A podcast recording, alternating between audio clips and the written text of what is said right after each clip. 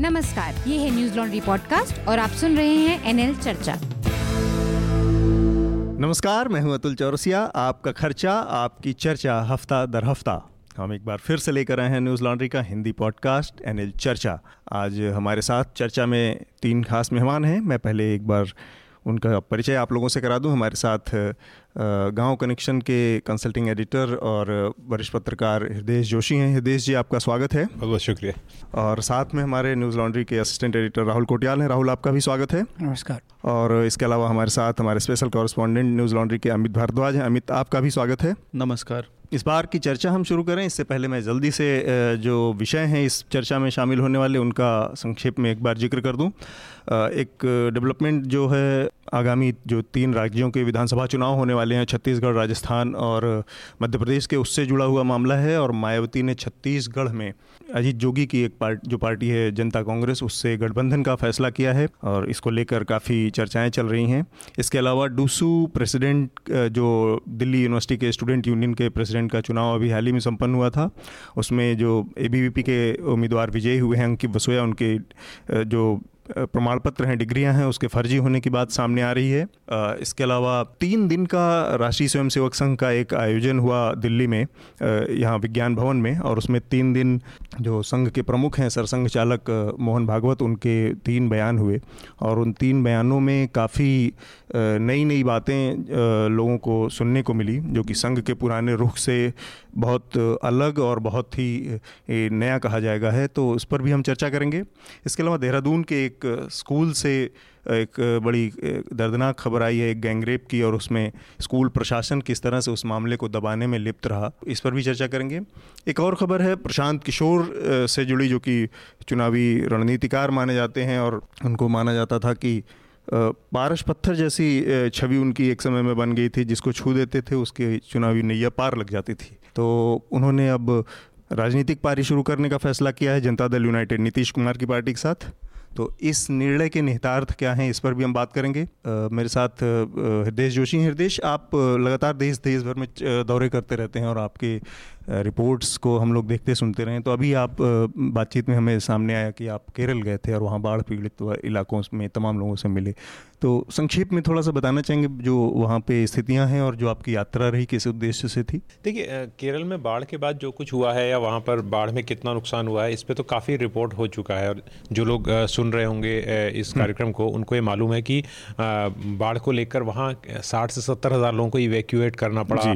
मैं नंबर काफ़ी कंजर्वेटिवली बता रहा हूँ लेकिन केरला में बाढ़ के बाद जो चीज़ देखने की अब महसूस होती है जो बड़ा सवाल है वो ये है कि अब लोगों को समझ में आ रहा है कि जो कैरिंग कैपेसिटी है केरला में टूरिज़्म को लेकर और वहाँ पर जो भ्रष्टाचार जिस हद तक है वहाँ पर तो ये नहीं कह सकते कि वहाँ पर जो वर्तमान केंद्रीय सरकार है उसकी हम्म। सरकार है वहाँ पर जो कांग्रेस और कम्युनिस्ट रहे हैं लेकिन उस उस भ्रष्टाचार का भी वहाँ पर इतना बड़ा रोल रहा है हम्म। कि जगह जगह कब्जा होना वहाँ पर क्या हो रहा है कि मैं आपने पूछा किस लिए गया था मैं कोस्ट के इलाके में कितना तगड़ा इरोजन हो रहा है जिसको अभी इन्वायरमेंट मिनिस्ट्री अच्छा। की रिपोर्ट आई है हाल में ही उसमें कहा है कि सिक्सटी फाइव परसेंट कोस्ट जो है वो इरोड हो रहे हैं यानी कोस्ट गायब हो जाते हैं उनकी समुंदर की लहरों से अच्छा। और वो इसलिए ज़्यादा हो रहा है क्योंकि वेस्ट कोस्ट जो है या मतलब विशाखापट्टनम के मुकाबले जो ये पश्चिमी तट है हम्म। इसमें बिल्कुल समंदर पे ही लोग रहते हैं चाहे वो मछुआरे हों चाहे होटल हों चाहे लोग अपने घर बना रहे हैं पर्यटन की भी पर्यटन के हाँ पर्यटन के हिसाब से भी लोगों का रहना और वो सब कुछ बिल्कुल है तो हम्म। ज़्यादा सतर्क रहने की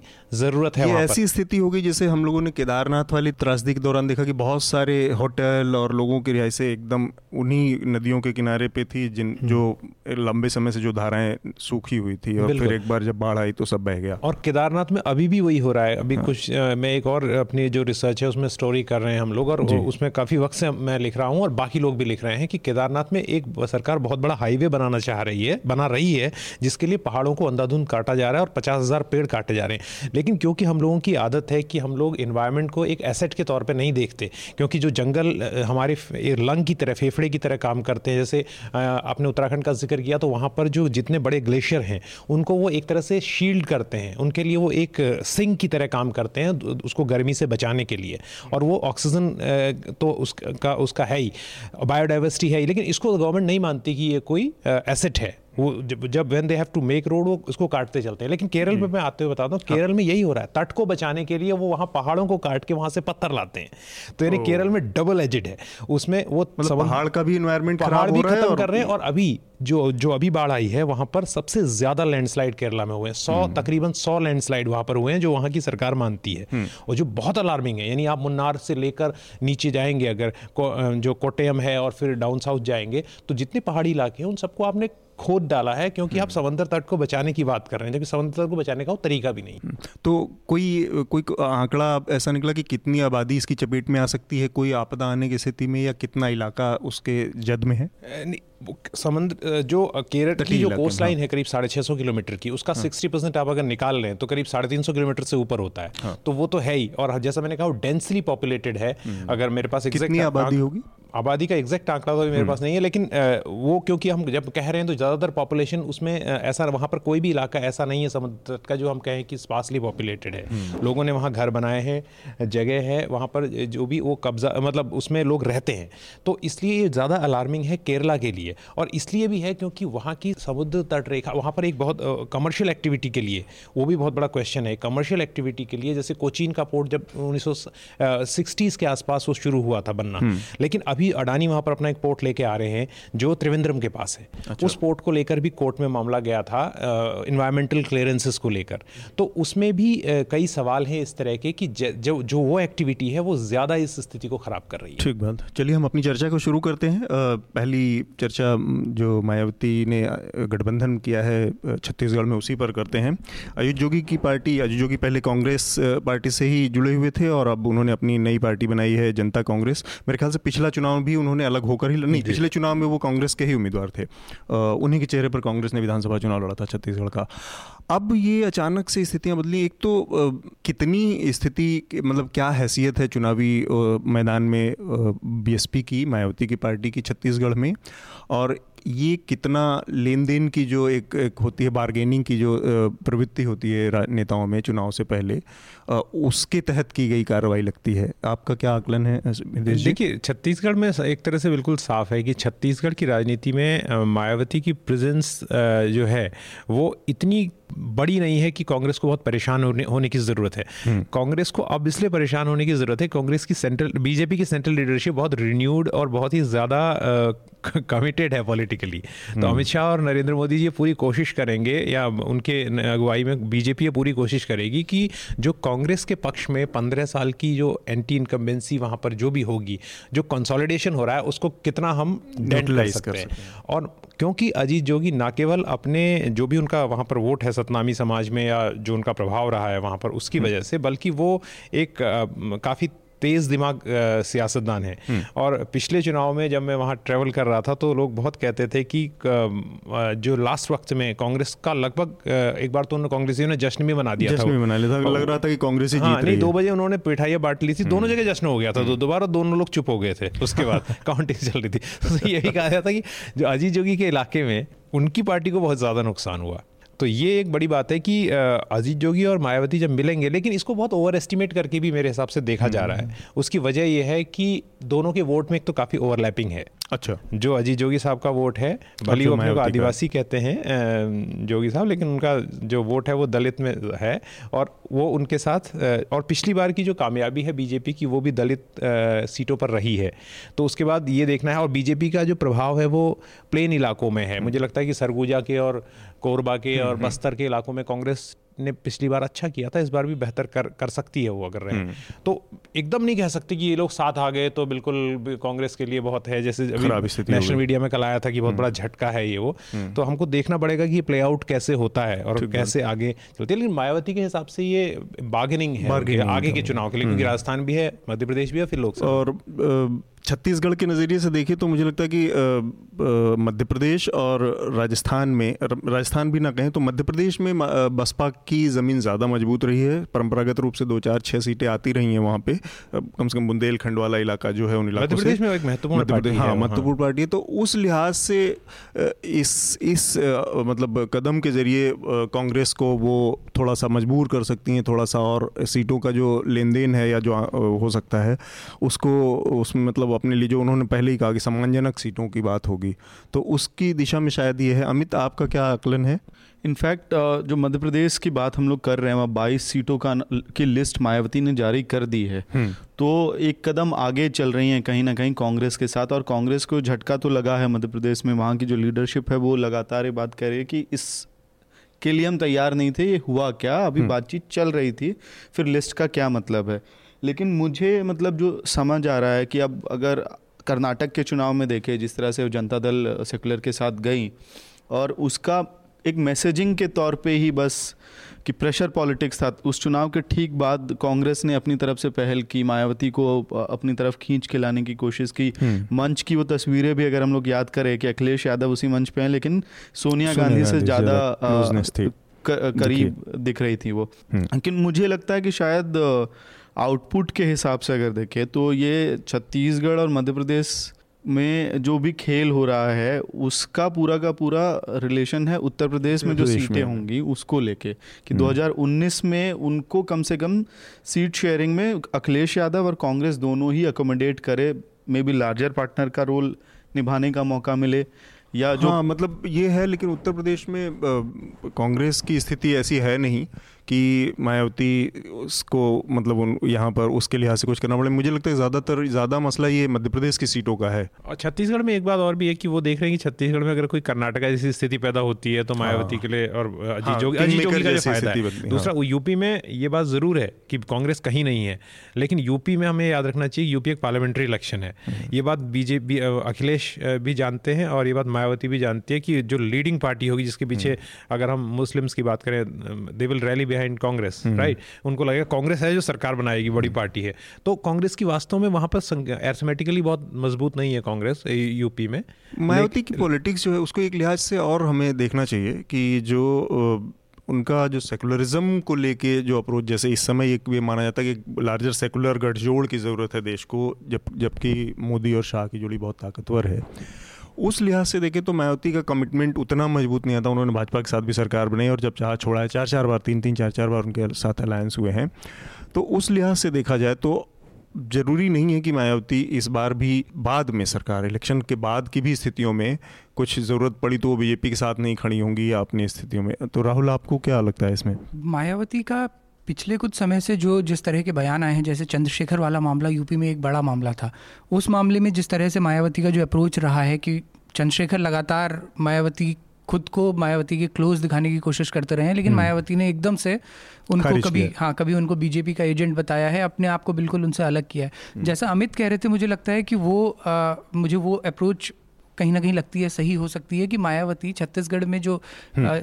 आ, ये गठबंधन के ज़रिए कर रही हैं वो हो सकता है कि वो सेल्फ एवेल्यूएशन हो आगे आन मतलब यूपी में खुद को बार्गेनिंग करने के लिए देखना चाहती हूँ कि कितना वो है वहाँ पे हम्म। छत्तीसगढ़ में अभी जब रिसेंटली होके आया तो वहाँ पे एंटी इनकम्बेंसी इस बार बहुत स्ट्रॉन्ग है और ये आपको अक्रॉस रूरल और अर्बन एरियाज़ में दिखाई देता है मतलब रायपुर में भी अगर आप लोगों से बात करें तो वहाँ पे भी सेंटिमेंट हम्म। जो है बहुत अगेंस्ट बीजेपी है पिछले पंद्रह साल की जो सरकार है उसके अगेंस्ट हम्म। और रूरल एरियाज़ में भी है हो सकता है कि और उसका एंटी इनकम्बेंसी का फ़ायदा वहाँ पे क्योंकि मज़बूत कांग्रेस ही थी तो ये उसको इवेलुएट करने की भी कोशिश हो कि उसमें बीजेपी सॉरी मायावती अजीत जोगी के साथ मिलकर कितना उसको मतलब कैसे रिपाउट कैसे अनफोल्ड होता है वो कितनी सीट्स में। अगर वहाँ ज़्यादा सीट्स मिलती हैं हम्म। तो मायावती के लिए ऑब्वियसली यूपी में फिर बहुत स्ट्रांग हो जाएगा। जो भी गठबंधन में सीटों का जो बंटवारा होगा उसमें बहुत मज़बूत से उनका। एक लिहाज से नई स्थिति है कि बाइपोलर रहा है अभी तक छत्तीसगढ़ की की चुनावी जो रणनीति कांग्रेस और बीजेपी और ज़्यादातर आदिवासी बहुल राज्य होने के बावजूद इन्हीं दोनों पार्टियों में लोग चुनते रहे हैं। ये एक नए तरीके का एक एक्सपेरिमेंट इस बार पहली बार हो सकता है या हो रहा है, जिसमें कि बीएसपी जो कि दलित पहचान की पार्टी है, अजीत जोगी, जो कि खुद अपने को आदिवासी या दलित उस इलाके मतलब समुदाय से बताते हैं। इन दोनों के गठबंधन से एक तीसरी वो एक ध्रुव पैदा हो रहा है छत्तीसगढ़ में, जो कि अपने को केवल दलित और आदिवासी आइडेंटिटी वाली, वाला अलायंस के तौर पे देखता है। तो क्या इस तरह की किसी राजनीति की, नई राजनीति की संभावना वहाँ पैदा हो सकती है बीजेपी और कांग्रेस के अगेंस्ट तीसरा पोल हितेश जी। मैं इसको ऐसे देखता हूँ कि कांग्रेस और बीजेपी के बीच जो वहाँ चुनाव था जो राहुल बात कह रहे हैं वो सही होगी। वो अभी तक लोगों से बात करो तो वो फ़ोटो फिनिश के तौर पे देखते थे कि क्योंकि भले ही थी पंद्रह साल की इनकम्बेंसी है लेकिन चुनाव का जो एक मैनेजमेंट होता है ना पॉलिटिकल मैनेजमेंट वो छत्तीसगढ़ में अगर आप बहुत क्लोजली ऑब्ज़र्व करो छोटी सीटें हैं। और अगर आपको याद होगा बस्तर की एक सीट में उसका अभी नाम मिस करो नारायणपुर के पास वो सीट है जिसको लेकर बहुत विवाद हुआ था और फिर इनके अमित जोगी के उसमें टेप भी निकल के बाहर आए थे। हम्म, हम्म। ठीक है? तो एक जो वो मैनेज करना और वहाँ की जो पॉलिटिक्स इस तरह की है जिसके लिए कोई आपके पास प्रूफ नहीं है कहने के लिए लेकिन वो आँख से देख के पता चलता है वो मैनेजमेंट बहुत वहाँ पर इंपॉर्टेंट है। और क्योंकि नब्बे सीटों की विधानसभा है और कभी भी आप उठा के देख लीजिए जब से वो नया राज्य बना है वहाँ क्लोज कॉम्पिटिशन रहता है राइट तो वो फ़ोटो फिर सा था लेकिन अब इस अलायंस के आने के बाद उसमें थोड़ा और ज़्यादा कॉम्प्लेक्स और हो गया है उसको समझना उस हिसाब से। तीसरे मोर्चे की कोई स्थिति ऐसी नहीं है नहीं क्योंकि जब चुनाव होगा मुद्दों पे होगा तो या तो वो फिर कांग्रेस या बीजेपी? कांग्रेस या बीजेपी होगा। ये जो डिस्टर्ब जो कहते हैं ना स्पॉयलर का रोल करने के लिए ये अलायंस हम्म। काम कर सकता है हालाँकि ये कहा नहीं जा सकता कि मायावती बीजेपी के इशारे पे काम करे लेकिन कुछ चीज़ें छोटे छोटे छोटे छोटे स्तर पे ऐसा हो रहा है बहुत बहुत सा जिसको जो कि बीजेपी को हाँ पॉलिटिक्स हाँ। जो पॉलिटिक्स है उसमें कुछ गलत नहीं अगर आप पॉलिटिक्स में अगर आपको लगता है कि मैं इन पे प्रेशर बना के आपसे कुछ गेन कर सकता हूँ तो that is politics art of possible कहते हैं तो हम्म। वो मायावती अगर कर रही है तो एज ए पॉलिटिशियन उसको जस्टिफाई कर सकते हैं हम्म। अगर वो छत्तीसगढ़ में दबाव बना के राजस्थान और मध्य प्रदेश और फिर यूपी में कुछ लेना चाहती हैं तो पॉलिटिक्स अगर कांग्रेस नहीं कर पाई उनके साथ गठबंधन हाँ। कांग्रेस की मूर्खता और उनकी कमी को दिखाता है हाँ, मतलब उनकी पॉलिटिकल श्रूडनेस उतनी उस तरह की नहीं है कि जो उस तरह आलस भी कह सकते हैं कांग्रेस में आलस भी बहुत एक बहुत दिनों से सत्ता से बाहर रहने के बाद आलस स्वाभाविक एक गुण हो जाता है। हाँ। रह के भी। एक और इंटरेस्टिंग सवाल ये उठ जाता है, जैसे जेडी कर्नाटक चुनाव में देख रहा था, हमेशा एक डर था जो पत्रकार कवर कर रहे थे उनको भी मतलब डर एज एन एनालिसिस को लेके कि कहीं जेडीएस अगर यू टर्न लेके बीजेपी के पास चली जाती है तो मायावती ने जो गठबंधन किया है, वैसी स्थिति में मायावती का क्या पोजिशन होगा वोटिंग के बाद हम्म। कि वो अब स्टांस ले रखा है उन्होंने एंटी बीजेपी जेडीएस उनके साथ अलायंस में था, वो यू टर्न लेके बीजेपी के पास चला जाए। उसी तरह का डर कहीं ना कहीं छत्तीसगढ़ में भी बनता है कि अगर सीटें कम होती हैं, हो सकता है अजीत जोगी बीजेपी के साथ अलायंस बना के सरकार में आ जाए। तो वैसे में मायावती का स्टांस क्या होगा? क्या वो एंटी बीजेपी जो स्टांस है वो कॉम्प्रोमाइज़ होगा नहीं होगा? क्वेश्चन मार्क आएगा नहीं आएगा उस पर मुझे तो ऐसा लगता है कि मायावती के लिए तो ये सुसाइडल होगा कि अगर वो ये दिखाई देंगी कि वो बीजेपी को मदद कर रही है। क्योंकि उनका कॉम्बिनेशन विनिंग क्या है? कि दलित वोट पे वो खड़ी हैं और उनको मुस्लिम्स को अपने साथ लाना है। अगर उस कास्ट हम्म। इस तरह का सोशल कॉम्बिनेशन अगर आपको देखना है। और दूसरी बात छत्तीसगढ़ में एक बात और हमें ध्यान रखनी है कि कांग्रेस के पास बीजेपी कोई अपर का ओ बी हैं उनके ज़्यादातर बड़े लीडर वो है नहीं। तो O B Cs O B Cs और दलित के बीच में भी एक फ्रैक्शन फ्रिक्शन रहा है उनके बीच में भी एक घर्षण है हम्म। एक तनाव है उसको लेते हुए तो वो भी प्ले आउट करेगा क्योंकि जो आप जो राहुल कह रहे थे कि वहाँ पर बहुत ज़्यादा नाराज़गी है ये है ये तमाम चीज़ें हैं तो मतलब मेरे कहने का कि एक कॉम्बिनेशन से जिस तरह की हेडलाइंस कल बनी है हम्म। छत्तीसगढ़ जैसे राज्य में जहाँ पर इतने बड़े प्लेयर नहीं हैं दोनों हम्म। वो न्यूसेंस थोड़ी देर के लिए है पर कांग्रेस को अभी भी उन नीच से जाग के अपनी चीज़ों को सेट करना होगा वहाँ पर कांग्रेस में होता क्या है कि बीजेपी अगर आज चाहेगी वहाँ नब्बे की नब्बे सीटों में कैंडिडेट बदल देगी क्योंकि वहाँ कमांड बहुत क्लियर है। छत्तीसगढ़ में बड़ी ही एक तरह की पुरानी एक चलती है कि कि ये बुज़ुर्ग नेता हैं हम्म। दो इनके कैंडिडेट होंगे मोतीलाल वोरा जी के दो उनके परिवार से आएँगे दो तो ये चलता नहीं है पॉलिटिक्स में। अगर हम्म। आपको लगता है कि इस आदमी के खिलाफ सेंटिमेंट हो तो आपको उसको बदलना पड़ेगा।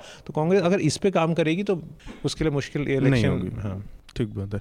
चलिए अपने अगले विषय पर बढ़ते हैं जो कि आरएसएस और मोहन भागवत से जुड़ा है। तीन दिनों का जो यहाँ पे कार्यक्रम हुआ विज्ञान भवन में, उसमें तीन दिन तीन बयान हुए मोहन भागवत के पूरे दिन के कार्यक्रम के बाद। तो एक तो था कि आरएसएस का अतीत, जो पहले दिन का भाषण था, जिसमें उन्होंने संघ प्रमुख जो पहले प्रमुख थे, डॉक्टर हेडगेवार, उनके योगदान के बारे में बताया कि आंदोलन, स्वतंत्रता आंदोलन में किस तरह की भूमिका रही और किस तरह से आरएसएस का पूरा दूसरा था कि वर्तमान। और तीसरा हिस्सा जो आखिरी दिन हुआ, वो था भविष्य के और जो आरएसएस का कदम था। तो भविष्य वाला जो कदम था, उसमें बहुत इंटरेस्टिंग चीज़ें निकल गई हालाँकि तीनों तीनों दिन ही अलग अलग चीज़ें आई, जैसे कि आरएसएस का जो पुराना स्टैंड रहा, उसमें बहुत सारे उसमें यू टर्न देखने को मिला, बदलाव देखने को मिला। वो चाहे भारत के संविधान के प्रति रहा हो, या मुसलमानों के प्रति रहा हो, ये तमाम चीज़ें दिखी। तो एक जो बहुत दिलचस्प चीज़ कल दिख मतलब मुझे लगता है कि जिस पर हमें बात करनी चाहिए, वो ये था कि उन्होंने कहा कि बंच ऑफ़ थॉट से जुड़ा कोई सवाल किया किसी ने कि इसमें तो मुसलमानों के लिए ये कहा गया है कॉन्स्टिट्यूशन के लिए ये कहा गया है। जो कि जो गुरु गोलवलकर जो दूसरे संघ प्रमुख थे उनकी एक सीधी सीधी लाइन थी और वो बहुत ही आक्रामक और एक्सट्रीमिस्ट लाइन थी।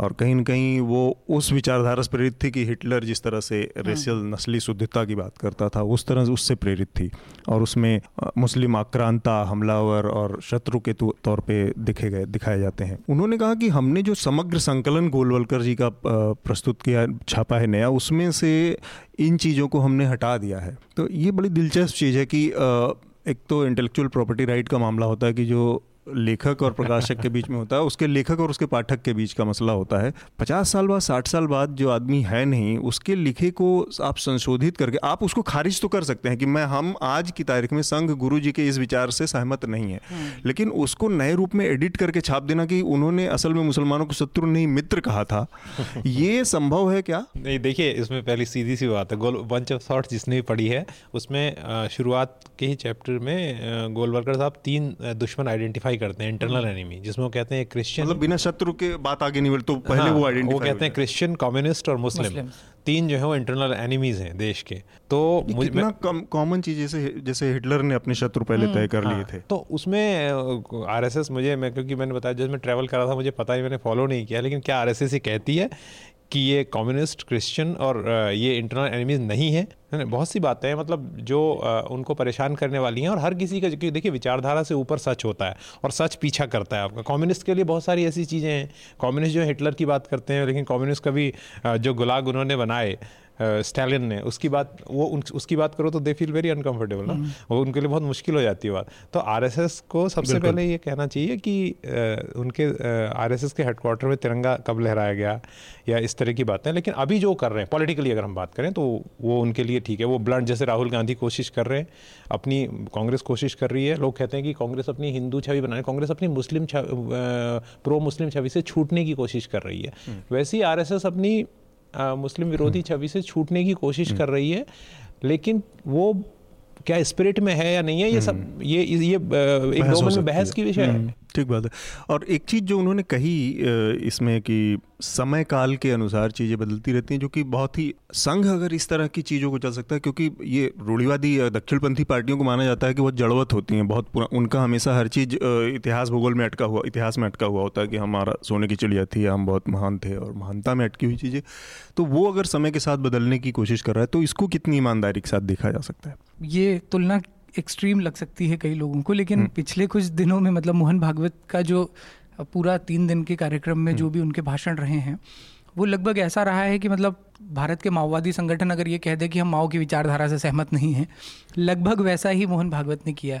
क्योंकि आरएसएस हाँ, मतलब के आरएसएस के लिहाज से देखा जाए तो एक तरह से ये ब्लास्फेमी जैसा है कि गोलवलकर के हाँ, चीज़ों को आपने खारिज कर दिया। गोलवलकर हम्म। क्योंकि इनके जितने भी संघ प्रमुख हुए हैं उनमें सबसे महत्वपूर्ण गोलवलकर हुए हैं। सबसे उन्हीं के टाइम पे उन्हीं के टाइम पे जनसंघ की स्थापना हुई उनके टाइम पे एबीवीपी की स्थापना हुई उनके टाइम पे इनका मजदूर संघ बना उन्हीं के टाइम पे विश्व हिंदू परिषद की स्थापना हुई। चालीस साल मतलब उन्नीस सौ चालीस से लेकर और सत्तर तक शायद वो इतने लंबे समय तक इनके तिहत्तर तक। तिहत्तर तक अब डेथ तक उनकी जब तक। तो इतने लंबे समय तक सिर्फ़ वो रहे।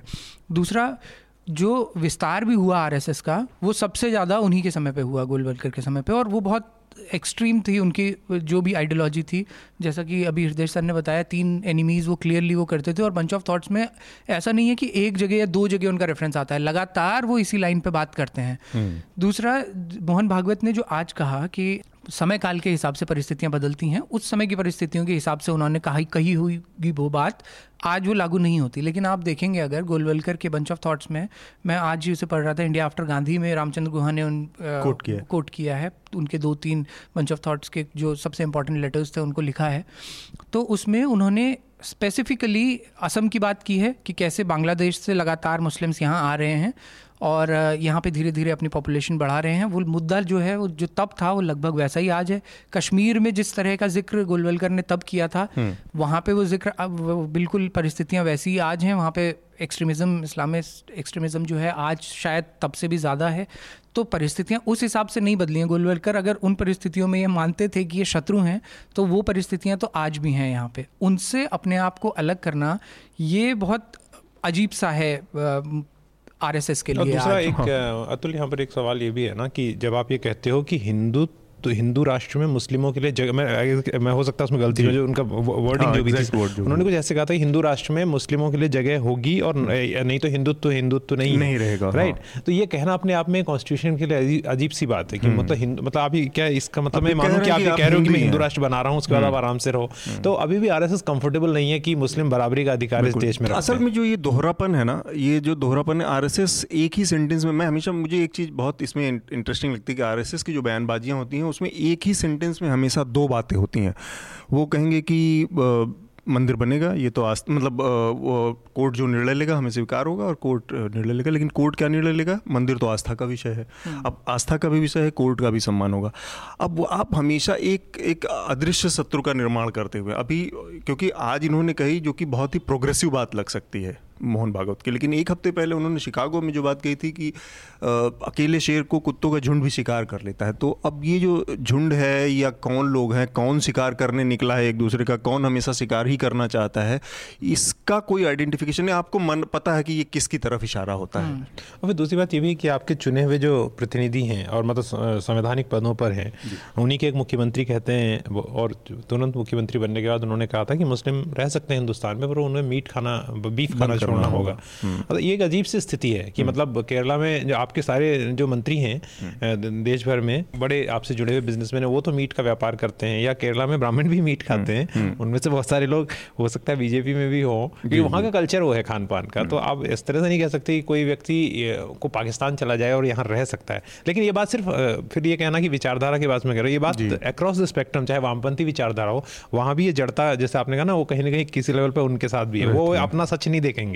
लेकिन अभी क्योंकि हम आरएसएस की बात करें तो उनको घसीटना थोड़ा इसमें ठीक नहीं फेयर नहीं है हाँ। अमित आपने उनके तीनों बयान सुने आरएसएस प्रमुख के मीडिया रिपोर्ट से देख पा रहा था हाँ। जो मोटी मोटी बातें निकल के आ रही थी और मुझे लगा कि जो एक्सटेंडेड एक्सटेंडेड फॉर्मेट है जो उन्होंने पिछले भाषण जो दिया था एनुअल डे जो आरएसएस का था, जिसमें प्रणब मुखर्जी भी आए थे तो वही वाला लगा कि लंबे फॉर्मेट में और बड़ा एक्सप्लेनेटरी तरीके से उन्होंने तीन दिनों में ये बातें रखी हैं। और वही प्रोग्रेसिव विचारधारा है तो इसमें दो चीज़ें दिखती हैं। एक तो मतलब उस वक्त भी मेरे कई दोस्तों से बातचीत हुई थी, जिनका कहना था कि देखो आरएसएस मुसलमानों से नफरत करती है, ऐसा अखबारों में, पत्रकारों का कहना और वामपंथियों का कहना, लेकिन जो आरएसएस प्रमुख हैं वही कह रहे हैं मुस, मुसलमानों के लिए इतने अच्छे शब्दों का इस्तेमाल कर रहे हैं तो तुम लोग झूठ फैलाते हो वहम फैलाते हो। तो एक तो वो एक्सेप्टेबिलिटी जो है जो नए युवा हैं जो थोड़े न्यूट्रल किस्म के रहना चाहते हैं लेकिन उनको आरएसएस से कोई परहेज नहीं है। उनके लिए बड़ा अच्छा मैसेज है कि सबको इंक्लूसिव क्लास है। और यूथ है उसके बीच वाले वैलेंटाइन डे के दिन उनके परिवार वालों को हाँ। परेशान नहीं करेंगे तब तक आरएसएस के साथ ठीक है। तो उनके लिए एक अच्छी मैसेजिंग है ये हाँ। दूसरा उसमें वही जैसे बात हो रही थी कि विरोधाभास है स्टेटमेंट्स में ही आप संघ प्रमुख कुछ कहते हैं नीचे अभी अभी अगर हम मुझे भरोसा है हम्म। कि अगर हम थोड़ा कैमरा ऑफ़ करके और स्टिंग के फॉर्मेट में ही नॉर्मली जो आरएसएस की शाखाएँ जो दिल्ली और आसपास के इलाकों में जो दूसरे पदाधिकारी हाँ। जो बढ़े हैं अचानक से मशरूम की तरह तादाद में जो बढ़े हैं उनके उनसे अगर बातचीत करेंगे तो बहुत ही अच्छे शब्द और विचार निकलेंगे उनके मन से मुसलमानों के प्रति।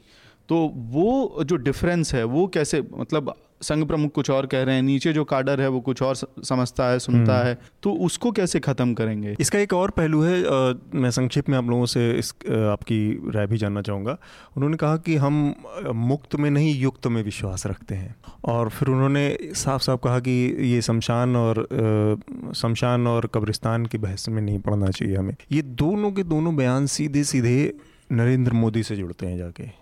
कि कांग्रेस मुक्त भारत चाहिए तो उनका हम मुक्त नहीं युक्त में भरोसा रखते हैं। और दूसरा ये क्या बताता है कि ये जो एक, एक क्योंकि संघ के बारे में हमेशा माना जाता है कि संघ जो भी लीडर होता है भाजपा में या सत्ता में आने के बाद उसके ऊपर उसकी एक कमांड होती है। और जब वो कमांड कमज़ोर पड़ने लगती है या वो उसके दाएँ बाएँ निकलने लगता है, तब संघ संघ विकल्पों के ऊपर विचार करता है। और हमने देखा है टाइम पे कैसे संघ से निकल के, संघ से समर्थन पाकर गोविंदाचार्य ने कितना बड़ा आंदोलन खड़ा कर दिया था, अटल बिहारी वाजपेयी के खिलाफ, या दोनों के सामने। तो ये क्या बताता है कि अटल, अब मतलब मैं ये इसका कोई पुख्ता प्रमाण तो नहीं है लेकिन क्या ये बताता है कि मोदी अब संघ को ओवरशेडो कर रहे हैं? तो उन क्योंकि उनके बयानों को काउंटर करने की स्थिति आ रही है। नहीं ये तो है कि संघ बीच बीच में कोशिश ये करेगा बताने की कि हम जो हैं we are the supreme mother body हम हैं। क्योंकि अभी भी जब आरएसएस का सम्मेलन कोई होता है तो वहाँ पर जो उनके बत्तीस संगठन या जितने भी जो इकट्ठा होते हैं तो उसमें बीजेपी वाले बहुत पीछे बैठते हैं। उनको वो महत्व नहीं देते उनके बाकी संगठनों का उनके लिए ज़्यादा महत्व है। तो इस इस बात से आरएसएस कंफर्टेबल नहीं रहती कभी कि वो बीजेपी बहुत ज़्यादा डिक्टेट करती हुई दिखे उनको। हम्म, लेकिन वो हम्म। ये भी कहते हैं बार बार कि बीजेपी का काम देश चलाना या पॉलिटिक्स करना है उसमें उससे हमें कुछ लेना नहीं हम राष्ट्र निर्माण में और इसमें हम्म। लगे हुए हैं। तो ये बात आपकी ठीक है। दूसरा मुझे लगता है थोड़ी इंक्लूसिविटी की बात भी होगी क्योंकि जैसे बहुत ज़्यादा विरोध करते हुए कोई दिखे जैसे अभी कह रहे थे कि आप कि कुछ लोग हैं जो फ्रिंज पे हैं जिनको आप अपनी ओर ला सकते हो। ये फ्लोटिंग टाइप हाँ तो चुनाव के दिन तो आरएसएस को ही वोटर को लाना है। तो आरएसएस को लोग ये भी कहते हैं कि आरएसएस जब भी चाहे बीजेपी को मज़ा चखा सकती है अगर चुनाव के दिन आरएसएस काम न करे हम्म। और बीजेपी का फ़ूड सोल्जर तो है जो वोटर को लेकर आते हैं तो वो कहीं ना कहीं इस बीच में एक अपनी अथॉरिटी को बनाने की भी कोशिश जितनी मेरी समझ है। मैं इस बात पे तो अग्री करूँगा ये जो आरएसएस वाली बात जो है कि फ़ूड सोल्जर जो है ये जब कर्नाटक पे ही वापस जाऊँगा कि मैंगलोर वाला, दक्षिण कन्नड़ा वाला जो पूरा बेल्ट था, उसमें कांग्रेस स्ट्रांग होल्ड पे थी पिछले दो चुनावों से। और इस बार जब आरएसएस ने डिक्लेयर कर दिया वहाँ जो नेता हैं, आरएसएस के सब, सबसे बड़े नेता प्रभाकर भट्ट तो वो मीटिंग्स ले रहे थे, खुद ही छोटे छोटे मीटिंग्स मंदिरों में, मोहल्लों में। उसका फ़र्क ये हुआ कि कांग्रेस के पास अब उस पूरे जोन में सिर्फ़ दो सीटें बची बाकी सारी की सारी सीटें बीजेपी के पास चली गई। तो वो है। दूसरा आ, कि लार्जर देन लाइफ वाला जब फिगर बन रहा है वो नरेंद्र मोदी अमित शाह का उस बीच में ये बयान लगता तो है कि थोड़ा मतलब बस कि अब है हमारे पास रिमोट कंट्रोल अभी भी है अब थोड़ा ध्यान रखें। ठीक बात है। राहुल? इस समय पे आरएसएस शायद अपने इतिहास के सबसे पीक पे है। हम्म। मतलब देश का प्रधानमंत्री एक स्वयंसेवक है राष्ट्रपति एक स्वयंसेवक है उपराष्ट्रपति एक स्वयंसेवक है राज्य राज्यसभा का लोकसभा के अध्यक्ष और जो है मुख्यमंत्री तमाम राज्यों के स्वयंसेवक हैं।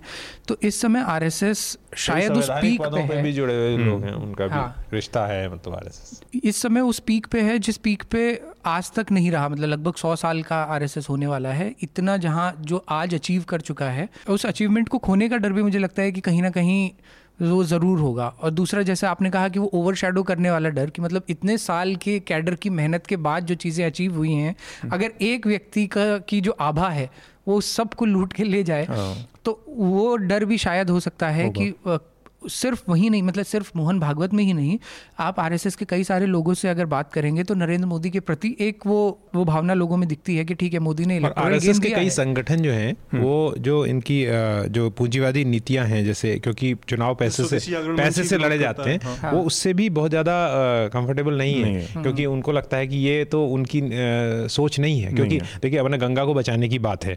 अभी वहाँ पर बैठे हुए हैं स्वामी ज्ञान स्वरूप सानंद उनको तीन महीने हो गए। तो हम्म। इस बात से आरएसएस के लोगों से बात करो वो भी मानते हैं कि उनकी बात सुनी जानी चाहिए। हाँ। लेकिन मोदी साहब नहीं सुन रहे हैं क्योंकि उनको शिपिंग चैनल बनाना है और गडकरी जी वो चाहते हैं और बहुत सारे कॉर्पोरेट्स के जो है इंटरेस्ट उसमें। जुड़े हुए हैं। तो इस बात को लेकर तो ऐसा नहीं है कि आरएसएस जो है सब कुछ मोदी जी के हिसाब से चलना चाहती है मोदी जी आर हम्म। के हिसाब से चलना चाहते हैं। बहुत सारी चीज़ें ऐसी हैं जिसमें आरएसएस वामपंथियों के साथ खड़ी आपको दिखाई देगी। हाँ। कि माना कि आप मतलब मजदूरों की बात करेंगे तो उनके तो उनके कुछ संगठन ज़रूर कहेंगे कि मजदूरों का मिनिमम वेज होना चाहिए हम्म। उनके लिए। तो ये हम्म। तमाम चीज़ें हैं। इसका लेकिन एक और रिस्क भी है अगर नहीं पूरा बीजेपी के साथ चले जाएँ तो उसका क्योंकि कोई भी नेता हो अब मोदी शाह अपने पीक पे हैं वो ढलान भी आएगा। हम्म। और अभी जो देश में जो वेव चली हुई है उसमें बहुत बड़ी जमात जैसे हम लोग दिल्ली विश्वविद्यालय में देखते थे जब एनएसयूआई का दौर होता था तो हर कोई एनएसयूआई का स्टिकर लगा के घूमता था। अभी सब परिषद का स्टिकर लगा के घूम रहे हैं। तो जैसे ही चुनावी फ़ेज़ इलेक्टोरल पॉलिटिक्स का वो चेंज होगा वेव चेंज होगा तो ये जो भीड़ है वो अभी बीजेपी के पास है जहाँ शाखाएँ चल रही हैं जो आरएसएस की वो सब बंद होनी शुरू हो जाएँगी। हम्म, तो हम्म। वैसी स्थिति में अगर आरएसएस से बड़ा मोदी और शाह हो जाता है तो फिर वो कोलैप्स भी उतनी ही तेज़ी से होगा जितनी तेज़ी से एक्सपेंशन हुआ है। ठीक बात। तो हम अपने अगले विषय की तरफ़ बढ़ते हैं। देहरादून के एक स्कूल से एक खबर आई पिछले हफ़्ते कि वहाँ पर एक लड़की थी बच, बच्ची पढ़ने वाली वहाँ पर सोलह साल की जिसके साथ गैंगरेप हुआ। और ये एक महीने पुरानी घटना थी और उसको स्कूल प्रशासन लगातार दबाने की कोशिश करता रहा और उसमें स्कूल एडमिनिस्ट्रेटर उनकी वाइफ प्रिंसिपल हॉस्टल जो हॉस्टल के वार्डन तमाम लोग सारे लोग मिल इस मामले को दबाते रहे। जब ये खबर सामने आई उसके बाद मीडिया का एक दूसरा रूप सामने आया। उसमें ये कि एक बहस छोटी सी शुरू हुई कि किसी ने भी स्कूल का नाम नहीं दिया। और जो पॉक्सो एक्ट है 2012 का उसमें ये बात कही गई है साफ़ साफ़ कि ऐसी कोई भी जानकारी सामने नहीं दी जानी चाहिए मीडिया के द्वारा जिससे कि जो नाबालिग पीड़िता है उसकी पहचान कॉम्प्रोमाइज़ हो या उजागर हो। तो ये तर्क एक हद तक तो ठीक है। आ, लेकिन मीडिया मतलब उसी स्कूल में जहाँ पे 500-400 और बच्चे पढ़ रहे हैं वहाँ पर जो दूसरे पेरेंट्स हैं दूसरे माँ बाप हैं उनको भी ये जानने का अधिकार है और एक कॉमन मतलब न्यूज़ कंज्यूमर होने के नाते मुझे भी इस बात की जानने का अधिकार या क्यूरियोसिटी है कि एक्चुअली किस जगह पर, किस स्कूल से जुड़ा मामला हुआ है? हम वहाँ पर भेजकर अपने बच्चे को सुरक्षित महसूस कर सकते हैं कि नहीं? क्योंकि ये क्रिमिनल एक्ट भी है कि एक महीने तक पूरा प्रशासन स्कूल का मिला हुआ है। तब ऐसी स्थिति में मीडिया ने एक चीज़ ये कहा कि हम तो इसलिए इसको छुपा रहे हैं। तो मीडिया का एक तो ये तर्क क्या माना जा सकता है? क्योंकि मीडिया के ही इसी तर्क के आधार पर हम देखें तो हमने अभी देवरिया का मामला हुआ जो शेल्टर में नाबालिग बच्चों के, सब लोगों ने जमकर नाम लिखा और ये उसका हुआ। मुजफ्फरपुर के जो शेल्टर में नाबालिग लड़की के साथ पूरा मामला हुआ, उसमें भी हमने देखा कि सब लोगों ने नाम इवन जो मालिक थे, उनका नाम लिखा गया, सारी चीज़ें सामने आई। इस तरह के अलग अलग मौक़ों पर तमाम मतलब इस तरह के द्वंद्व मीडिया के दिखेंगे। तो ये कहीं ना कहीं क्लास का मामला बन जाता है कि जब आपको किसी एलिट और जो उस तरह का जो इंग्लिश स्पीकिंग या उस दर्जे का मामला है, स्कूल है, कॉलेज है, बड़ा तो आप उसको सुविधा के हिसाब से एक्ट और उसके आड़ ले लेते हैं और केवल ऊपर ऊपर की बातें कह देते हैं। और जब इस तरह का जहाँ पे आपको बहुत परवाह नहीं होती चीज़ों की कि बिहार में बैठा हुआ किसी स्कूल में क्या फ़र्क पड़ता है नाम लिखने से तो फिर आप इन चीज़ों का ध्यान नहीं रखते। जैसा आपने कहा उस हिसाब से तो गलत है क्योंकि आ, अगर वो सिर्फ़ इसलिए कि इलीट स्कूल है इसलिए छुपाया जा रहा है लेकिन क्योंकि ज़रूरी नहीं कि यही हाँ, वजह हो हाँ, लेकिन, लेकिन हम कई बार अपने कॉन्सेस में ही चीज़ों को बिठा के चलते हैं कि ये तो डीपीएस है ये मेरा अपना जैसा है। अगर इस तरह के इलिटिसिज्म चलता रहता नहीं मुझे इसमें अतुल सीधी बात यह है कि मैंने करीब बीस साल टेलीविज़न के न्यूज़ रूम में गुजारे हैं तो वहाँ पर इस बात की बड़ी संवेदनशीलता रहती है खासतौर से जिस संस्थान में ज़्यादातर वक्त मैंने काम किया कि कुछ ऐसा नहीं होना चाहिए जिससे कि मतलब उसमें हमेशा रहा है कि विक्टिम को प्रोटेक्ट करके चलना है, क्योंकि समाज की अभी भी हमारे यहाँ जो सोच है वो ये है कि आप देखिए, चाहे वो कैमरा बंद होने के बाद हो या न्यूज़ रूम में अब अलग से बात करो, घुमा फिरा के लोग करो कि रेप विक्टिम के प्रति जिस तरह के रिमार्क किए जाते हैं। वो अजीब से स्थिति है। तो मुझे लगता है कोर्ट के जो डायरेक्टिव्स आए हैं वो उसी उसमें आए हैं कि आप क्योंकि लोग जो है अभी भी जो पर्पट्रेटर है जो जो अपराध करने वाला है उससे ज़्यादा विक्टिम को आ, हाँ शेमिंग करने ये बहुत जो सोच है ये दुर्भाग्य से अभी भी बनी हुई है। तो ये कहीं ना कहीं उसके उसमें है। लेकिन ये ज़रूर है लेकिन इसमें सवाल मेरे को मीडिया का नहीं लगता इसमें सवाल है प्रशासन क्या कर रहा है उतने दिन से? क्या एफ़ नहीं हुई होगी उसमें? क्या उसके परिवार वालों ने नहीं की होगी? अभी मेरे पास दो तीन वीडियो मैसेज हैं जो मैं प्रोग्राम के बाद आपको को दिखा सकता हूँ। माँ बाप ने खुलेआम अपने बच्चों के बारे में लिखा है और मैं आपको चाहे तो हमें उस स्टोरी को फॉलो कर सकते हैं जिसमें कि वो कह रहे हैं कि हमने एफआईआर लिखा दी है। हमारी बच्ची के साथ चार चार साल की बच्ची के साथ जो है वो हुआ है रेप हुआ है। लेकिन पुलिस एफआईआर लिखने को तैयार नहीं है। तो हम्म। प्रशासन क्या कर रहा है? मैं, मैं, मैं समय कम है लेकिन मैं आपको ये बताना चाहता हूँ कि पुलिस कहती है कि हमारे पास लोग कम है। अरे सामने आप स्मैक बिकते हुए देख रहे हो तो लोग कैसे कम है आपके पास? हम्म। पुलिस काम नहीं करती अपना सरकार अपना काम नहीं करती है खुद पैसे से पैसे वालों को बचाने की कोशिश कर रहे हो। तो ये ये तो बहुत बाद में स्थिति आती है कि मीडिया छुपा रहा है। छुपा रहा है। पहले हम कर क्या रहे हैं उसके लिए? एफ़ हम्म। होने के बाद वो चार लोग अंदर होने चाहिए थी अभी तक उसी स्कूल की। बात है। व्यवस्था हालाँकि इस मामले में ऐसा भी चला कि स्कूल लगातार छुपाता रहा और ये बात तब सामने आई एक महीने बाद। मतलब ये भी एक नेचुरल जस्टिस जैसी चीज़ें होती हैं कि लगातार आप उसको दबाने की कोशिश करते रहे, उसको हरेस करते रहे, लड़की को कि नाम बदनाम होगा, नाम बदनाम होगा, लेकिन दुर्भाग्य से वो लड़की प्रेग्नेंट हो गई और फिर स्कूल ने ये किया कि अब इसका अबॉर्शन कराना पड़ेगा। तब जाके ये बात सामने आई। तब अब ऐसी स्थिति में माँ बाप को भी जानकारी देनी ही पड़ेगी। तब तक तो स्कूल अपने लेवल पर हर तरह की लिपापोती कोशिश कर ही रहा था। तो ये ये एक स्थिति है, लेकिन ये ठीक बात है कि जो सिस्टम है वो अपनी स्तर पर कितनी ईमानदारी करता है। मुझे अभी हाल की घटना याद आ रही है जब जो मणिपुर में उस एमबीए के स्टूडेंट की लिंचिंग हो रही थी और वहाँ पर आर्म्ड पुलिस वाला खड़े हैं दो और उसमें दिख रहे हैं वीडियो में और उन्होंने बचाने की कोई कोशिश नहीं की उसमें स्थिति में। तो सिस्टम भी अपने हिसाब से मतलब प्रोएक्टिव उस तरह का है नहीं हमारे यहाँ। राहुल आपको क्या लगता है इसमें इस दो तीन पॉइंट्स इसमें मुझे मेनली लगते हैं। एक तो जो कानून जो कहता है पॉक्सो एक्ट ये कहता है कि विक्टिम की कोई भी ऐसी आइडेंटिटी आप रिवील नहीं करेंगे। लेकिन उसमें जब ज़िक्र आता है कि उसका स्कूल, उसकी लोकेलिटी उसके किसी रिलेटिव की कोई पहचान तो वो जनरली इन जनरल जो वो लिखा गया है, वो इसलिए लिखा गया है कि फॉर एग्जांपल मान लीजिए साकेत में कोई ऐसा इंसिडेंट होता है, साकेत की रहने वाली विक्टिम है। तो अब जब आप उस विक्टिम के बारे में बताएँगे तो आप तब ये नहीं बताएँगे कि साकेत की रहने वाली विक्टिम फला स्कूल की स्टूडेंट है ना? क्योंकि वो बहुत नैरो डाउन कर देगा उसकी पहचान को। लेकिन हम देखते हैं कि जिन मामलों में किसी पर्टिकुलर इंस्टीट्यूट में ऐसा कोई हादसा होता है, वहाँ पे एडिटोरियली ये डिसीज़न लिया जाता है कि उसका नाम संस्थान का छापा जाता है। वो चाहे उत्तराखंड का नारी निकेतन का मामला रहा हो, जो बहुत पॉपुलर हुआ, जो अभी मुजफ्फरपुर में रहा हो, या किसी भी और अगर स्कूल में या किसी संस्थान में ऐसा होता है तो वो लिया जाता है। तो इसलिए मुझे लगता है कि एडिटोरियली ये डिसीज़न लिया जा सकता था, और स्पेशली तब जब उस स्कूल के प्रशासन ने इतनी ज़्यादा मतलब वो पूरी तरह से शामिल रहे उसको दबाने में, इतने लंबे टाइम तक उसको अबॉर्शन के लिए उसको लेके गए, और पूरी तरह से वो मिले हुए थे उस अपराध में। दूसरी चीज़, लेकिन एक और टेक्निकलिटी यहाँ पे आती है कि जो एक्यूज़ हैं, वो भी जुवेनाइल हैं।